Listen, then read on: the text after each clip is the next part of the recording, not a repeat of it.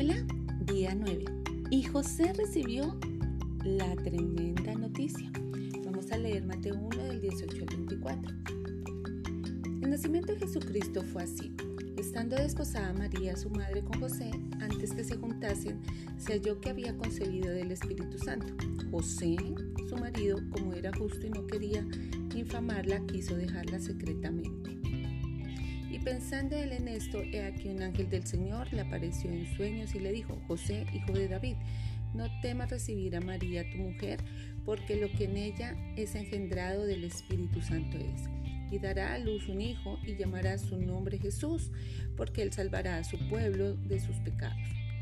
Todo esto aconteció para que se cumpliese lo dicho por el Señor por medio del profeta cuando dijo, He aquí, una virgen concebirá y dará a luz un hijo y llamará su nombre Emanuel, y traducido es Dios con nosotros. Y despertando José del sueño, hizo como el ángel del Señor le había mandado y recibió a su mujer, pero no la conoció hasta que dio a luz a su propio primogénito y puso su nombre Jesús. Hemos estudiado en días anteriores, en Isaías 7, el cumplimiento de la promesa, en Génesis 21, lo que Dios le había hablado a Abraham. Y hoy vamos a estudiar qué encontró el Señor en José. Dice la palabra de Dios que era un hombre justo. Esta palabra viene de un original que se decía Dicaios, que identifica a José el Padre elegido por Dios para criar a Jesús en la tierra. Qué tremendo esto. ¿Has pensado que tú eres la persona elegida para Dios hacer algo aquí en la tierra? Hoy estudiaremos acerca cómo Él recibió la gran noticia de su prometida, de que María albergara al Mesías en su vientre. Como lo acabamos de leer, no fue nada fácil pero por la fe le permitió aceptar la voluntad de Dios.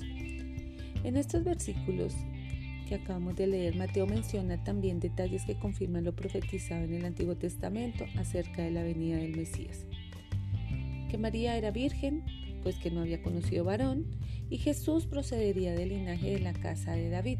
Por lo tanto, como empieza aquí este texto, José reafirma lo que el ángel le dice, él pertenece a la casa de David. Mateo nos habla esta historia años después. Puede que parezca muy sencilla, ya porque ocurrió, pero para José en su momento no fue razonable. No lo fue.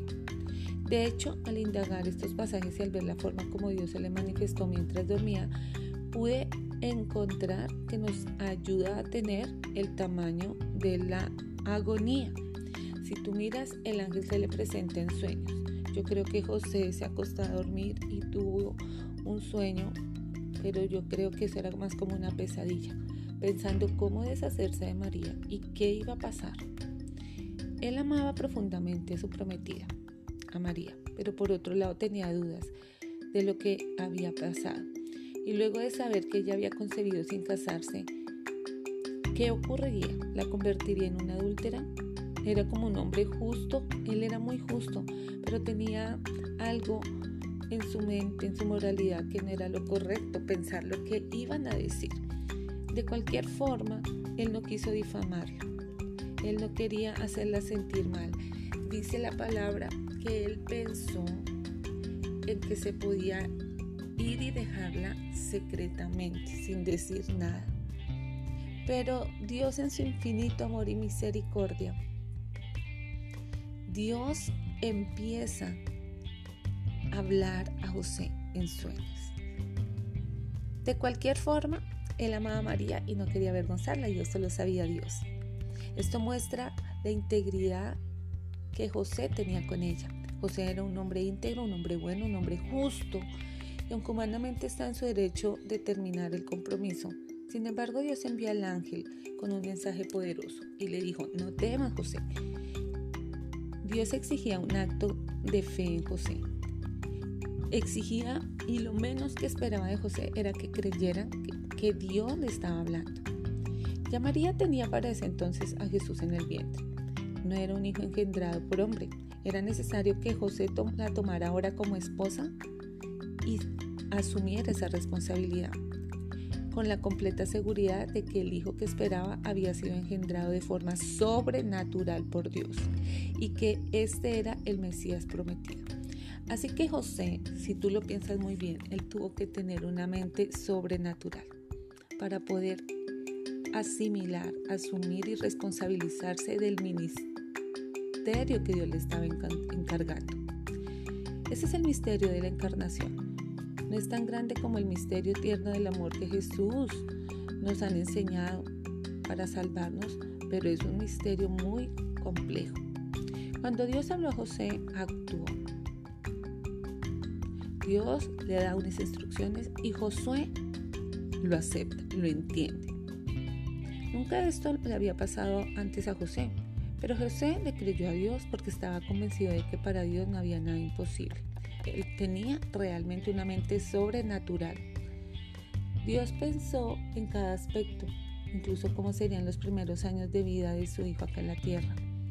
A semejanza de otros niños, Jesús recibiría compañerismo, la condición y la protección de un padre. Y ese padre fue José. Qué bello José. Me encanta esta historia porque cuando tú meditas hay cosas que no caben en nuestra mente y cosas que no caben en tu cabeza. Hay cosas que tú no puedes asimilar y muchas veces la fe no te alcanza para creer eso y por eso no puedes tener la, promesa en casa. Si lo piensas muy bien, tal vez José no la tuvo dentro de su vientre, pero lo pudo abrazar, lo pudo amar, le pudo dar de comer, lo alzó en sus brazos José tuvo una mente sobrenatural, una fe sobrenatural. José el carpintero, un hombre sencillo pero con la fe suficiente para que Dios le confiase su hijo. ¿Cuánto te cuesta a ti creer que Dios te puede sanar? ¿Cuánto te cuesta creer que Dios te va a sacar del anonimato? ¿Cuánto te cuesta creer que Dios ya te perdonó? Que Dios va a pagar tus deudas, que va a hacer restitución, que va a quitar el dolor, Tal vez has pasado noches de agonía, como José, queriendo secretamente dejar la promesa ahí. Pero hoy te invito a que le digas en una corta oración, Señor Jesús, disipa mi incredulidad, ayúdame a tener más fe, a creer por completo en ti, a saber que tú me vas a dejar abrazar mi, mi promesa, a saber que tú me vas a dejar cargar mi promesa en los brazos. Dile, quiero tener una fe como la de José. Quiero que medites, quiero preguntarte, ¿qué puedes aprender de la actitud de José? ¿De qué manera crees que los desafíos de la vida pueden alejarnos, acercarnos a Dios o a la promesa? Muchas veces hay cosas, como dije anteriormente, que no están para que tu mente las acepte, pero es más fácil dejarlas ahí y perder las palabras, las promesas, los sueños que Dios tiene para ti. ¿Por qué consideras que la fe es necesaria para que tu vida pueda seguir? Piénsalo. Decimos tener fe en una palabra de dos letras, pero la fe va más allá que de eso. La fe va a otro nivel. Es poder obedecer, poder creer, sin importar lo que la gente diga. Qué hermosa la historia de José. Me encanta. Quiero que medites en esta historia. Quiero que lo pienses y que puedas establecer. Pero quiero que antes de terminar pienses por un momento lo que la Biblia dice de José. José era, porque tal vez tú dirás, bueno, pero es que José era José. José era importante para Dios, tal vez yo no lo soy, pero vamos a mirar un poco quién era José. Era el esposo de María y padre adoptivo de Jesús. Para ese entonces estaban desposados. Quería huir del compromiso.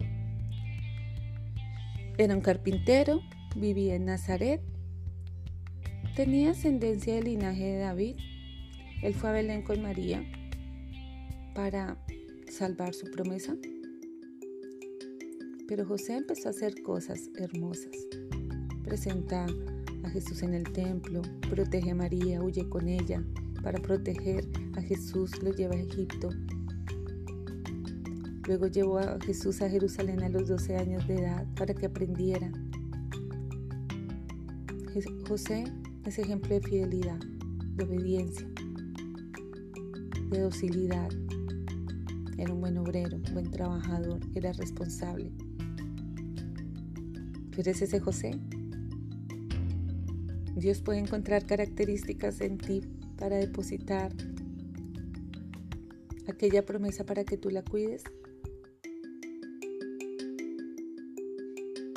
Es momento de que meditemos en esto y encontremos apoyo en otras personas. Así que quiero que invitarte que busques eh, tres personas con las que tú puedas tener una bonita relación con Dios, les enseñes, que, Dios puede ver en nosotros, en cada uno de ellos, características, cualidades, donde Dios puede depositar una promesa y que Dios puede ayudar a fortalecer tu fe. Que Dios puede llevarnos a un nivel mayor. Quiero desafiarte a que hoy elijas aquella promesa, aquella frase que te va a identificar. Puede ser para Dios no hay nada imposible. Puede ser Jesús está con nosotros. Tal vez esto va a ayudar a quitar esa agonía que en las noches se siente cuando no puedes dormir y quieres huir de la realidad. Tal vez esto te va a dar fe para que no te desanimes, para que puedas meditar en cada una de las frases que Dios ha colocado dentro de ti para llevarte a una fe sobrenatural, a renovar tu mente. Así que bendice a alguien con este mensaje y que puedas ver todo lo que Dios va a hacer en tu vida. Recuerda que esto es Entrenadas para Vencer. Soy la pastora Malady Gaitán y Dios te bendiga.